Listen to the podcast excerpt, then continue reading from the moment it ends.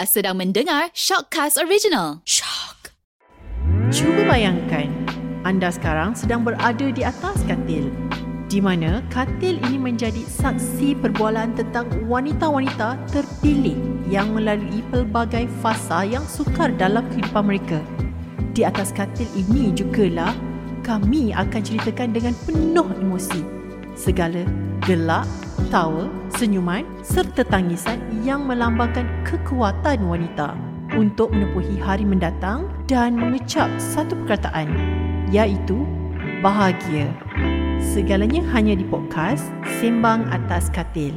Hai, Assalamualaikum. Bersama lagi dengan saya Suzana. Uh, bertemu lagi di atas katil yang empuk ni di podcast Sembang Atas Katil. Uh, macam biasa, uh, Suzana takkan keseorangan tapi hari ini kita bawakan uh, seorang uh, tetamu cantik, manis. Uh, suka tengok dia punya dress up hari ni kan. So boleh perkenalkan diri dulu. Okay, Assalamualaikum Suzana. Uh, first of all, nak cakap terima kasih kerana sudi jemput saya atas katil yang empuk ni. Hmm. Ha, rasa ni pegang bantal ni, pegang bantal ni. Ha, ha, rasa Ah, tenggelam je. I, I, I tarik komforter. Ah. Ha, oh, selesa sejuk-sejuk Sejuk. kan. Aircon. Ha, ha. First time duduk atas katil orang. Ah, Kalau ah. kata sendiri kan. Saya Afiza Kamaru Zaman. Sudah berkahwin. Course lah kan. Nak Ah, cerita pun ah. pasal hal-hal kelamin kan. Uh, saya merupakan uh, editor kecantikan di Intrend Malaysia. Hmm. Sudah Latar mempunyai seorang anak. Mhm. Berusia 5 tahun. Hmm. Menerusi rawatan IVF. Oh, Ah, okay. okay. Sebenarnya macam setiap pasangan yang uh, berkahwin ni pasti saja mahukan zuriat kan. Bagi semua orang lah saya rasa kan. Bagi even saya sendiri pun anak tu adalah anugerah yang terindah dari Allah SWT. Dan anak tu adalah penyeri dalam keluarga kita lah. Boleh tak Fiza kongsikan jenis fasa-fasa yang Fiza lalui macam mana selama berapa tahun sebenarnya uh, nak menantikan zuriat ni? Okay, I kahwin baru je bulan 4 tu. I uh, apa celebrate 14 years anniversary. 14 Ah, years 14 tahun. Alhamdulillah Tania Alhamdulillah. Selama 9 tahun kami berdua. Hmm. Sebenarnya tidak dikurniakan zuriat lah. Hmm. Cuma luckily, I ni kahwin masa umur I muda. Hmm. Uh, disunting awal. Hmm. Laku awal kan. hmm. Umur ketika Masa 20 tu uh, masa tu 23 tahun. 23 tahun Dan husband masa tu 27. Jadi memang I plan masa tu I tak kisah dapat awal ke tak dapat awal ke sebab bagi I masa tu uh, masih muda. Mm-hmm. Yang penting kita nak stablekan ekonomi, mm-hmm. kita punya hubungan dulu kan masih muda banyak yang kita nak apa kejar lagi kan dengan I pun masa tu baru setahun bekerja dalam industri magazine. Mm-hmm. So I nak fokus on my career and husband I pun sibuk dengan dia punya fitness career. So masa tu kita tak fikir lagi lah uh, kita akan berdepan dengan ujian yang macam ni sebenarnya. Hmm. Sebab, sebab I sendiri, uh, adik-beradik, kita orang dah daripada uh, family yang subur-subur belaka. Hmm. Orang cakap pantau sentuh. Ada je kan. So macam I kalau hidup semua, uh, adik-beradik 10 orang. Kalau yang husband pula 12 orang. So that's why bila I pergi jumpa doktor pun masa buat consultation tu pun dia kata impossible tak boleh dapat. Sebab hmm. both of us memang uh, daripada family yang tak ada masalah pasal fertility. Hmm. Pasal kesuburan kan. Tahun demi tahun bila walaupun you fokus on your punya kerja ke you busy macam mana sekalipun keluar pagi you balik malam balik malam mestilah bila you dah sampai rumah takkan nak tengok muka suami je suami tengok muka kita je kan mm-hmm. Sampai satu tu tahap mesti you nak ada uh, anak sendiri kan. So bila dah tahun demi tahun tu I rasa macam eh something wrong somewhere lah macam ni kan mm-hmm. bila dah 3 tahun tak ada 4 tahun tak ada sebab bila tanya dengan I punya apa sibling semua pun tak pernah ada isu yang Tapi macam masa ni. 3-4 tahun untuk cuba mendapat ah, memang usaha lah. Oh mesti Mestilah, kan sebab- usaha. Mestilah Ah. kita Orang kita ni Kalau Hmm. setahun tak dapat pun Dia rasa macam benda tu Abnormal kan Hmm. Macam Sebab benda ni Bukan susah nak dapat sebenarnya kan Macam Hmm. okay, Selalu orang kaitkan Kalau macam Tak ada anak ni Ada mulut-mulut yang akan Suka bertanya Macam-macam suka tanya Lepas tu orang akan rasa terasa hati. Beza dengan I Zuzana I pula rasa. Bila orang cakap pasal uh, Tak terasa ke Bila ada orang tanya Bila nak dapat anak Bila nak dapat zuriat You all merancang kan I kata I lagi suka orang tanya I Hmm. I tak tahu lah ni I ni attention seeker ke apa kan. Ah, kenapa, I kenapa memang Fiza suka? ha, kenapa Fiza rasa kan suka berbeza bila kan dengan, ah, ah. ah, sebab tu bila orang tanya dengan I oh, kadang macam bila lepas I dah uh, sukses buat uh, IVF ni orang selalu datang apa uh, cerita masalah dia oh, I sentap kadang balik kampung orang ni makcik tanya I, I, I, I kata I berbeza pula. Mm-hmm. I tak pernah rasa sentak atau terasa sebab I rasa setiap kali orang tanya, I rasa itu adalah cara orang untuk tunjukkan orang punya caring, Hmm, orang concern. punya concern dengan orang punya mana orang berminat kehidupan kita tau. Ha, betul. Berbeza Ha. kan. Daripada orang tak Kita pernah patut tak, lagi bahagia dan happy. bahagia, kan? bangga dan you patut rasa bersyukur sebab ada orang ambil terberat ambil tahu pasal you daripada orang tak nak ambil tahu pasal you. dalam masa 9 tahun tu kan mm-hmm. bila orang uh, macam Fiza cakap orang jumpa je mesti dia dah jadi macam satu SOP. Ah, ah. Hey, oh tak ada rezeki lagi Soalan wajib. anak. Ah. Ah. bila dapat anak, bila dapat anak mungkin orang tu ada yang tahu perjalanan kita, mm-hmm. mungkin ada orang tu tak tahu. Tak semua follow kita kat Facebook kan. Betul.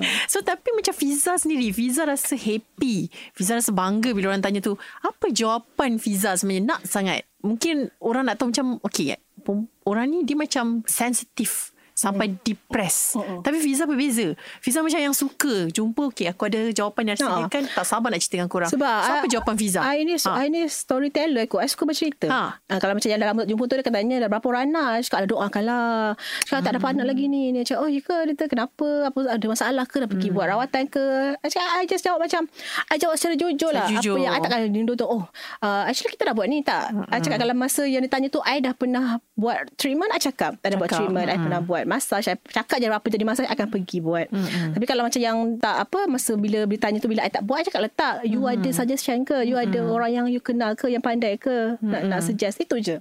So ada setengah tu yang akan bagi feedback yang positif, Positif. sebenarnya. ah. Ah. Okey, bila cerita pasal feedback positif, pasti ada feedback negatif. Mm-mm. Di mana ada hati-hati hitam, Mm-mm. mungkin yang macam selalu judgemental orang. Ah, ah, yang mungkin sindir-sindir, ya? Ah, tak ada, saya tak cakap pasal ma- macam bawang ke apa. Ah, tapi ah. mungkin dari segi kenalan, kita tak nampak. So, macam mana Fiza lah berhadapan dengan orang seperti ni? Mungkin ada dia tak keluar cakap tapi mungkin kata-kata belakang Ah, yang dia punya mimik muka Man- ke ah, kan? Macam ni Kahwin dah lama ah, Mandul kot Macam dalam drama-drama tu So Fiza pernah tak lalui Suasana macam ni Di mana orang cakap Fiza Eh mandul kot Ayat-ayat dia biasa macam tu lah kan? Apa Fiza punya reaction Nak sangat tahu Okay. Uh, so far, Alhamdulillah, I tak pernah berdepan dengan orang yang cakap direct mm-hmm. macam tu tau. Mm. Macam, kau ni mandul kot. Tak pernah. Tak pernah jumpa macam Cik Joya yang tak lalatan bibi tu. Tak pernah. Mm-hmm. Saya tak tahu macam mana nak reply. Mm. I tak pernah, I tak tahulah macam mana perasaan orang yang bila berdepan dengan situasi tu. So, I rasa macam dalam drama je ada. Rupanya kalau betul ada, I actually accept lah juga kan. Tapi kalau I, tak pernah. Tak tahu lah mungkin sebab orang, takut nak cakap dengan I ke. Ah, mungkin tak tahu di sebab I belakang. jenis, Ah, ah, sebab I ah. jenis yang mungkin ah, dia takut macam backfire dia balik ke. Bukan sebab mungkin Fiza sentiasa ada jawapan yang membuatkan Diorang cakap, tak payah tanya lah, ah, kan aku kena balik tahu. kan. Ah, Alhamdulillah lah. Atau mungkin sebab I tak dengar daripada mulut orang tu. Mm-hmm. Kalau cakap belakang-belakang, Wallahualam. Mm-hmm. Selagi tak dengar, tak apa. Mm-hmm. Cakaplah nak cakap apa pun kan. So, kita tak boleh nak... Uh, itulah jangan kita tak boleh nak tak boleh nak stop orang nak cakap apa. Yelah. Sekarang kita pun bercakap pasal orang juga. Betul. Ha, orang pun tak boleh nak stop kita kan. Mm-hmm. So, bagi I, kalau dia bercakap di belakang, I tak apa. I maafkan. Ha, ha, dia orang tak tahu. Ha, ha, so, kita tak maafkan je. situasi itu. Betul. Ha. Okey, sepanjang 9 tahun melalui uh, fasa-fasa nak dapatkan zuriat, bersabar dengan rezeki dari Allah SWT, Fiza pasti ada perasaan emosi yang gangguan emosi. Pasti saya percaya pasti ada. Hmm. terutamanya bila Fiza sendiri tengok kawan-kawan bila melihat kanak-kanak. Sebab saya ada pengalaman juga kenalan rapat. So saya nak juga tahu adakah Fiza pernah lalui yang lalui dia sepanjang 6 tahun kan menanti cahaya mata. Uh, sampai dia pernah cakap eh dia pernah saja tag saya. So saya nak tahu jugalah macam mana perasaan Fiza kan. Dia cakap Uh, bencilah dekat dalam WhatsApp group tu orang post-post gambar anak, Anak, Ah, diam-diam je lah sibuk nak post. So saya terpaksa bagi tahu dekat rakan-rakan lain uh, Jangan post. jangan post selalu gambar anak-anak Untuk tu. jaga hati dia. Ah, so itu adalah situasi uh, sahabat saya sendirilah kenalan rapat. And seterusnya dia pernah cakap kalau dia jalan dia nampak tak tahulah benda ni dia minta dia telefon dia cakap tak tahu, tak tahu kenapa perasaan ni dia datang 6 tahun lah dia menanti uh, cahaya mata kan dia kata dia nampak satu stroller dia nak sepak stroller tu itu adalah satu gangguan emosi yang kita Betul. perlu faham hmm. tapi Fiza sendiri pasti Fiza ada lalui uh, detik-detik momen-momen yang macam mungkin Fiza seorang yang happy go lucky hmm. tapi sebalik sudut hati Fiza tu mungkin orang pun mungkin tak faham mungkin suami hmm. kita je faham mungkin keluarga kita je faham hmm. Fiza pernah tak lalui fasa sebegitu Syukur Alhamdulillah lah. I dari segi apa, mental, emosi ni, I tak nak kata I kuat. Hmm. Cuma I rasa I bukan jenis seorang yang terlampau, uh, se- I sensitif juga sebenarnya. Hmm. Tapi sensitif I tu I salurkan pada uh, laluan yang betul mungkin. macam mana macam mana Fiza Uh, tahu dapatkan kekuatan emosi tu. Mm. Saya rasa tak semua orang yang boleh sepositif itu kan sebenarnya kan. Uh, semacam you kata tadi macam ada kawan yang sampai nak tendang stroller lah. Lepas tu tak boleh tengok WhatsApp group yang share pasal anak tu. Uh, I doakan supaya dia diberi keterangan, diberi uh, kewarasan dalam membuat pertimbangan lah kan. Sebab lain orang lain cara penerimaan ujian ni kan. Sebab tu orang kata kadang ujian ni sebenarnya berat atau ringan terpulang kepada kita untuk melihat ujian tu macam mana. Mm-hmm. Kan uh, ada setengah orang uh, hilang duit bagi orang ujian tu biasa tapi setengah orang ujian du- du- hilang duit tu besar mm-hmm. kan. So terpulang pada individu tu untuk menilai ujian tu yang macam mana. Mm-hmm. So bagi I kalau you kata situasi macam tu I tak pernah lah berdepan sampai Alhamdulillah tak se- pernah lagi ada tak pernah depression sekri- tekanan tak, emosi tak lah. pernah sekritikal itu paling-paling pun I rasa setakat I pernah nangis bila hmm. okay first I cerita sikit lah perjalanan I punya fertility uh, journey I kan uh, first I pernah buat uh, IUI masa hmm. tu I buat dekat LPPKN uh, yang semi government tu kan so buat IUI tu I fail Uh, hmm. First trimmer pun I dah fail So my husband cakap Dah that's it Ni tak nak buat dah Dia cakap Sebab macam Laki ni biasalah kan hmm. Dia orang tak suka Benda-benda yang kena commit uh, berbulan-bulan kan. Hmm. So masa lepas I dapat uh, dapat result yang doktor kata okay you boleh balik uh, doktor ni pula jenis apa uh, apa ni military sikit kan okay. Hmm. Dia kata okay fail uh, result you fail so balik you buat je lah manual. Hmm. So kata apalah saya cakap I balik. So sebab cakap dah that's it tak payah rehat je kan. So dia terus hantar pergi office. Masa tu I masuk office. Mula I okay je. Bila masuk office you masuk I masuk toilet I menangis. Hmm. I menangis sebab uh, bukan sebab I feel feel result of course I sedih kan and lagi satu masa tu dengan duit you dah banyak habis kan mm-hmm. uh, masa tu lah banyak kan banyak lah faktor-faktor yang, uh, yang menekan bukan yeah. setakat pasal you tak ada anak and mm-hmm. satu lagi bila suami kata macam tu that's uh-huh. it kan effort kita so lagi. I rasa macam adakah suami you tak nak buat dah lepas mm. ni kan dah, dah, dah give up ke kan so mana I nangis masa tu kat office ingat lagi kat dekat toilet so I nangis so keluar I okay I I boleh lock air mata I I boleh jumpa dekat kawan I cakap eh jom pergi lunch mm. I jenis macam tu kot sana. Hmm. I jenis macam I sebab itulah husband I kata, "Oh, you kalau apa? Ah tengah gaduh-gaduh husband I kat rumah, dekat office I boleh happy." Hmm. So kalau husband I tanya, uh, "Fiza okey tak?" Kalau tanya dengan my, my kawan macam okey je dia. Hmm. Sebab I boleh I boleh transfer I punya mood macam hmm. tu je. Saya saya Suzana sebenarnya macam kagum lah bila tengok cara Fiza bercerita. Fiza adalah seorang wanita yang memang sangat tabah sebenarnya. Fiza tak mem, tak se, sewena-wena tak tak sesenangnya gangguan emosi tu, tu boleh uh, uh, Effect. kawal segala uh. kehidupan Fiza kan.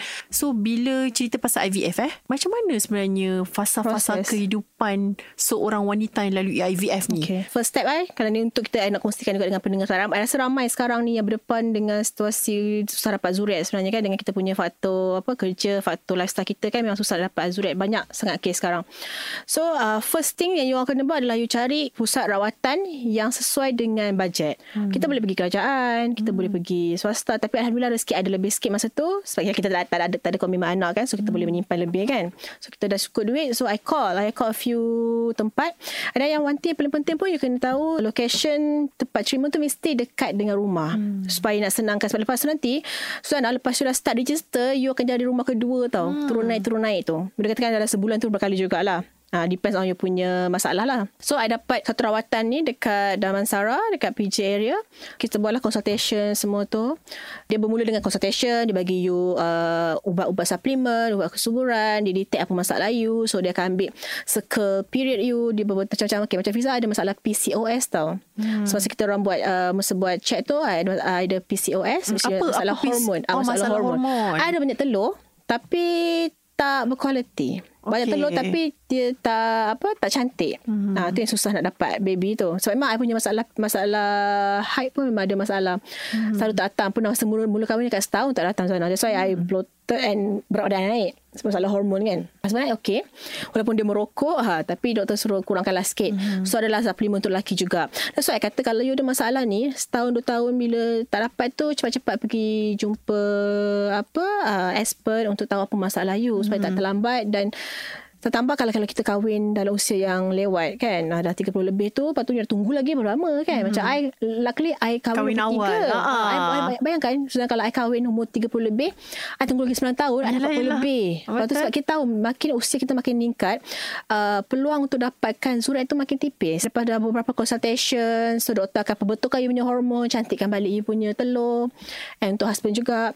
so sampai satu tahap dia dah okey. So startlah cucuk. Dia bagi masa cucukkan apa. Ubat tu lah adalah. Dia punya sedia kan selalu nampak macam cucuk insulin tu. Ha-ha. So I buat sendiri kat rumah. Uh, kadang suruh husband I buat. Hmm. Uh, so kita pergi Lela buat kan untuk cucuk benda tu.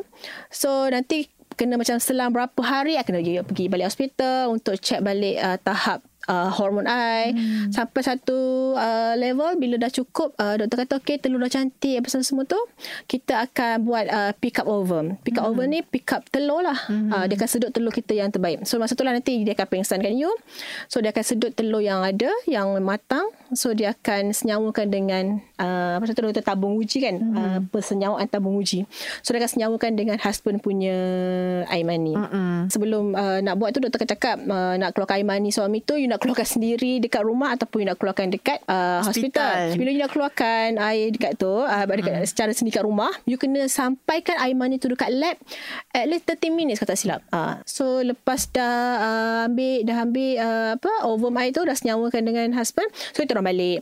So result dia keluar dalam beberapa minggu je kot. Hmm. Uh, so dia beritahu lah. So dia beritahu result lepas dah senyawakan berapa yang uh, yang sukses, yang boleh survive. Hmm. So masa tu daripada I punya dia ambil uh, ovum I tu 21 ke 27 telur Hmm. dapat dalam tiga je Hmm. yang sukses Hmm. yang yang survive yang so dia dia dibekukan dulu lah orang tu boleh bekukan lepas tu lepas dah I ready baru I masukkan so bila masukkan tu dua telur hmm. so satu telur lagi dia bekukan hmm. so next time kalau I nak buat lagi maknanya sekarang I Ada lagi ada lah. satu lagi yang Ah. dibekukan kena cakap adik Ali lah ni kan Ah, ah. ada lagi menunggu lah macam InsyaAllah. Datuk, ah, InsyaAllah Ah, ah. Contoh Siti kan dia buat gitu kan Ha-ha. Seminggu lepas tu doktor kata ke doktor call. Doktor bacaan darah dah keluar. Sebelum bacaan darah tu dibagi Pagi tu ha, Ingat lagi. Pagi tu disuruh buat test sendiri Dekat ni lah Pregnancy uh, I beli pregnancy test uh-huh. Pregnancy kit tu Untuk buat test dekat uh, rumah. Hmm. So I tak tidur malam tu sana Hmm. Sebab malam yang I, I, sebab dia dah dia ada kiraan tahar, uh, hari, hari tu so hari ke berapa tu lah I lupa dah dia suruh buat test pagi tu subuh tu I tak tidur malam tu memang nervous gila kan so pagi subuh tu pukul 5 I dah bangun buat Hmm. So saya Allah memang nervous tutup mata dulu uh, dengan selawat apa semua tu lah. So bila buka I tengok macam double lines. Hmm. So I, I pergi, uh, so husband I tidur lah kan. So I kejutkan dia cakap awak ni. I tunjuk uh, apa kit tu dekat husband I. Apa ni kan dia cakap kan. Cakap double line lah. Dia cakap double line kenapa kan. Dia cakap pregnant, Pregnant, lah kan. Cakap kan. So I takut juga. So tak nak cakap happy. So I takut Yelah, kalau yelah. tiba-tiba pula uh, apa uh, salah ke kan. Sebab memang sebelum ni pun I rasa macam dah berapa kali I beli pregnancy Ibarat sebenarnya masa double line tu macam kita sebenarnya takut benda tu eh tak lah Ah, mesti silap ni. You, you bagi eh, hopes pula kan. Tak nak lah cakap macam tu kan. Uh, bila IVF ni, doktor memang suggest untuk kita uh, buat apa tu? Pembedahan. Pembedahan. Sebab Ah. doktor nak ada risiko mm kita nak dapat kan. Mm-mm. And then uh, anak I pun seorang masa tu. So I buat uh, apa pembedahan. Dan masa buat tu Caesar tu pun I macam takut. Sebab dalam family I tak ada orang yang tak ada yang Mm, Caesar. tak ada So, pengalaman macam- ber-Caesar. Ah, ah. Ah. Diorang agak macam apa ni agak old school sikit lah macam ya Allah Caesar Allah takutnya macam mana nak jaga ni susah tau ni kan so tak apalah I lalui je lah kan nak buat macam mana kan so bila lepas tu uh, sebab I pernah dengar dia kata macam terbuka luka benanah lah apa Kata-kata semua. orang lah. ha, pernah dengar-dengar macam tu kan Alhamdulillah saudara yang itu pun I lalui dengan sangat mudah. Alhamdulillah. okay, macam I tak ada mak dah. Hmm. tak, dah tak ada mak mertua pun so tak ada siapa nak jaga kan Mm-mm. So I kata memang I berpantau sendiri. You bayangkan anak pertama Dan dengan anak pertama Dengan I Caesar Tapi I pantau sendiri. Ha, Dengan my husband je lah Yang tolong I apa Tengok I apa semua kan. So dan itu pun Alhamdulillah. I tak ada Orang kata sabar Orang kata meroyan ke apa-apa. Setakat, Alhamdulillah. setakat nangis-nangis Biasa tu biasa lah Bila dia rasa macam Oh teringinnya Nak ada mak jaga ke apa semua kan. Ha, Tak ada. Tapi Alhamdulillah memang Tuhan tu itu pemudahkan itu semua sebenarnya rezeki berkat kesabaran. Kesabaran. Jadi Itu sebenarnya hikmah. ya Hikmah memang itu hikmah. hikmah dia. Sebab Ha. tu uh, bila bila Fiza dapat kongsikan pengalaman Fiza ni saya uh, harap sebenarnya wanita kat luar sana dapat jadikan Fiza juga sebagai inspirasi dan kekuatan anda. Hmm. Sebab bagi saya bila lalui fasa macam mana Fiza, Puan Fiza lalui ini, kita first kali janganlah bersedih. Tak salah kita bersedih tapi jangan sampai tak melampau. Ha. Kita kena percaya sesungguhnya Allah SWT itu adalah sebaik-baik perancang. Betul. Dan saya percaya apa yang Fiza lalui sebenarnya dah dirancang. Hmm. Selepas 9 tahun Lalu ini adalah semua yang dah tertulis hmm. kan Jadi Fiza Sebenarnya Suzana nak tanya sedikit Pasal uh, kehidupan lah Kalau Fiza Boleh kiranya Kembali lagi kepada Kisah silam lah Kisah-kisah sebelum ni lah hmm. Sebelum bergelar seorang isteri ke Ataupun semasa bergelar uh, Seorang isteri Sebelum menerima zuriat Sebelum uh, bergelar seorang ibu apa sebenarnya perkara yang Fiza nak perbetulkan yang mungkin Fiza tak pernah tak mampu nak buat sebelum ni mm-hmm. dan Fiza nak juga buat sekarang ada tak Fiza terfikir apa yang Fiza nak buat sebenarnya kalau apa-apa kita saja nak, kalau kita nak cakap pasal kehidupan ni besar kan mm-hmm. berapa 37 tahun kita hidup ni kan mm-hmm. Cuma kalau bila tadi kita cerita, cerita pasal apa anak, kita cerita pasal IVF, cerita pasal seorang ibu, naluri hmm. seorang ibu kan. So I rasa kalau macam kata tadi, apa yang I nak ubah, apa yang I nak kembali. Of course I nak I sangat nak kembali kepada zaman I masa ada mak. Hmm. Okay, mak I meninggal masa umur I 24, hmm. macam dalam setahun lepas I kahwin. So macam uh, dan I nak bongsu. Hmm. so rasa antara ramai adik I lah yang paling uh, tak bernasib baik sebab I tak dapat peluang untuk tengok bagi mak I tengok anak I. Hmm. I teringin sangat nak anak mak I jaga I masa hmm. pantang. Hmm. Hmm. Sebab kan mak I cakap, kamu masa Semua masa, impian, uh, impian tu semua impian setiap wanita lah setiap wanita. sebenarnya. Uh. Tapi because of kalau you masih ada mak sekarang, Alhamdulillah. Alhamdulillah. So I nak kongsi kepada you all kalau masih ada mak sekarang, you kena hargai. Uh, macam macam yang kata lah, macam mak I kata cepat-cepat dapat anak. Masa hmm. mak I ada lagi cakap lah, baru setahun kahwin. Hmm. Manalah kita tahu Tuhan tu nak pinjam mak kita setakat hmm. mana kan. Hmm. Of course kita harapkan mak kita tu kalau boleh sampai masa tu mak mak I meninggal umur 62 tahun. Mm-hmm. Kira bagi I masih muda jugalah muda. kan. Ha. Kita harapkan dah 70 tahun ke 80 tahun mm-hmm. biasa normal macam tu kan.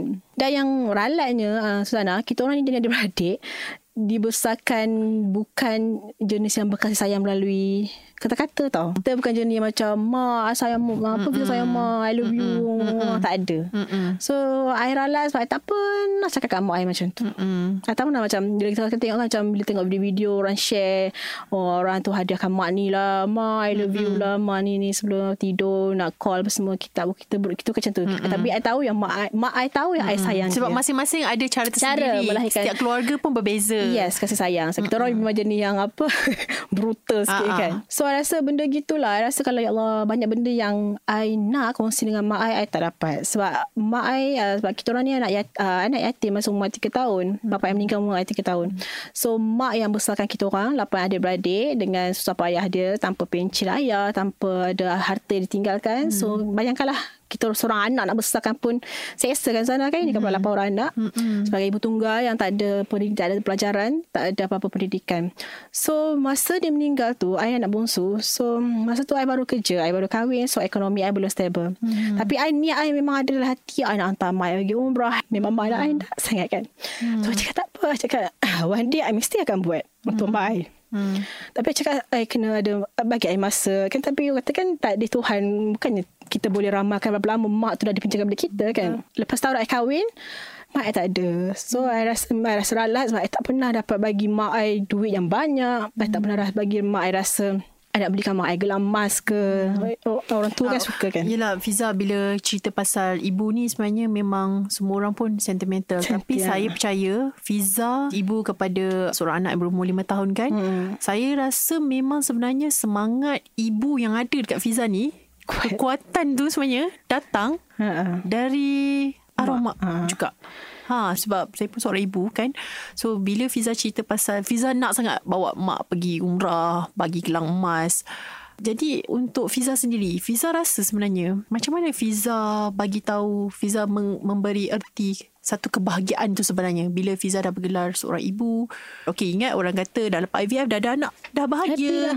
Okey dah ada jadi mak, dah bahagia. Aku dah ada so apa aku lagi aku ada kerja aku dah bahagia. So sometimes sebenarnya kebahagiaan tu mungkin ada yang cakap kebahagiaan terpulang kepada diri sendiri macam mana kau menafsirkan menafsirkan jadi Fiza kan? sendiri Fiza mesti ada hmm. satu kekuatan satu kebahagiaan yang Fiza nak kongsikan Okey, sebenarnya kalau cakap pasal bahagia pasal apa yang kita nak, kita ni manusia takkan dapat apa yang kita nak sampai hmm. kita mati. Hmm. Bila kita dapat A, kita nak B. Bila dapat B, kita nak C. Kita nak upgrade, upgrade, upgrade, upgrade. Macam I. I dapat anak. Okey, sebelum ni nak kahwin, dapat suami. Okey, suami. Alhamdulillah, setia. nak anak. Dapat Tuhan bagi anak. Dapat dapat anak, you tetap you rasa macam, oh anak, anak, anak second baby nak lagi lah. satu. Ha, ha. Ah, so, lepas dapat, dapat baby, you nak apa lagi? Ah, so, you sebagai manusia ni, rasa macam kebahagiaan ni sebenarnya adalah apa yang you buat sekarang yang buat you happy buat tanpa paksaan. Maknanya kalau macam contohnya kalau you buat kerja tu, kenapa you berhenti kerja tu? Sebab you buat benda yang you tak suka. You dipaksa buat benda tu kalau you kalau you buat benda yang you suka, you takkan berhenti kan. So bagi I happiness ni adalah satu yang you buat uh, you dapat buat tanpa paksaan. Mhm. Uh, dan you buatlah keadaan you selesa dan lega. Betul. Ah itu bagi mm-hmm. itu satu kebahagiaan lah. Mm-hmm. So saya boleh bagi kesimpulan lah untuk uh, episod kita hari ini yang bercerita tentang uh, perjalanan seorang wanita yang melalui fasa IVF dan menunggu cahaya mata setelah uh, selama 9 tahun kan. Mm. Perjalanan tu agak lama sebenarnya tapi saya memang salut lah dengan Fiza. Saya rasa memang kalau ada wanita kat luar sana yang sebenarnya ada masalah yang sama, boleh dengar podcast kita. Cerita episod ni memang sangat berguna. Dan tips-tips motivasi yang sebenarnya Fiza bagi ni, saya berharap wanita kat sana boleh juga jadikan inspirasi. Jadikan Fiza sebagai inspirasi. Jadi Allah sebenarnya nak kita ni guna rezeki untuk bahagian yang lain pun dulu sebelum dia berikan kita anak. Betul. Mungkin Fiza ada segalanya. Fiza ada kerjaya, Fiza ada semua. And then baru Fiza diberikan Betul, betul. rezeki kan? Ha. Sebab tu Tuhan tu uh, kan Tuhan kata doa minta kat aku. Minta Hmm. je apa saja dan aku aku tak pe- tak akan kecewakan kau. Mm-mm. Tapi kadang Tuhan simpan doa tu, Tuhan lepaskan pada waktu yang sesuai. Sebab bahagia kan dengan suami bersama Alhamdulillah. 9 tahun kan? Alhamdulillah. I, itulah Betul? cakap Alhamdulillah I tak ada masalah. Dapat honeymoon. ah, lama bercinta Kan? kan? lah. Masuk orang kata dapat Ah, bercinta. Ada yang pula panjang. Baru, Mm-mm. ah, ada pula yang baru kahwin. Dapat rezeki Dan, ah, anak. Tapi kan, ada rasa masalah pula dengan I rasa suami. macam inilah warna dalam kehidupan Mm-mm, rumah betul, tangga I. betul. So tak mendata. Daripada kalau you macam uh, kahwin, tahun pertama dapat anak, tahun kedua dapat anak kedua. Mm-hmm. So you akan melalui satu fasa perjalanan perkahwinan yang biasa. Semua orang lalui. So kita melalui satu perjalanan cakap husband I. Inilah perjalanan yang macam I rasa kita lain daripada orang lain. Mm-hmm. Kita ada warna kita sendiri. Okay. Ini warna kehidupan kita. So nasihat I, last lah. Tips untuk yang tengah menunggu, zuriat. Uh, satu, uh, betul. Pergi buat rawatan minta uh, dapatkan apa-apa masalah supaya you dapat detect apa masalah you. Yang kedua adalah sokongan suami. Uh, so suami kena support dan kena sabar. I pernah cakap dengan husband I dulu. I kata masa tertengah Uh, di mana tahu dapat tak dapat anak lagi saya cakap kalau you nak kahwin kahwin lah konon lah ada hati lah hati lain lah kan Sebenarnya saja nak test Ah, dia kata uh, untuk apa kata kan mm-hmm. kalau tak dapat anak yang dengan isteri tu ah, kahwin lagi kahwin mm. lagi so Yelah, kalau masalah yelah, sudah ai mm-hmm. pada saya dia kata kan so kata macam tak payah tak payah tak payah cerita pasal suruh kahwin dia cakap mm. itu jodoh semua itu adalah kuasa Tuhan tak perlu saya paksa dia Hmm. So terima kasih uh, Fiza sebab sudi berkongsi dengan podcast Sembang Atas Katil hari ni. Uh, ni ada uh, coffee latte ni. oh Boleh jemput-jemput sejuk dah ni. Ha. tak boleh tidur lah macam tu Ah, nak terus sejuk. tidur tak katil ni Ha, I pun nak tutup. Punya comforter ni sekejap. Okay, terima kasih, podcast. Terima kasih Ah. semua dan I doakan semua uh, pasangan di luar sana yang tengah menunggu zuriat. Semoga Allah Subhanahu Wa Taala makbulkan setiap doa anda. Kalau tidak di sini insya-Allah Tuhan berkatkan sesuatu yang lebih indah di sana. InsyaAllah. Terima kasih. So, uh, kita boleh sambung lagi episod seterusnya. Banyak lagi episod menarik bersama dengan uh, Suzana di Sembang Atas Katil.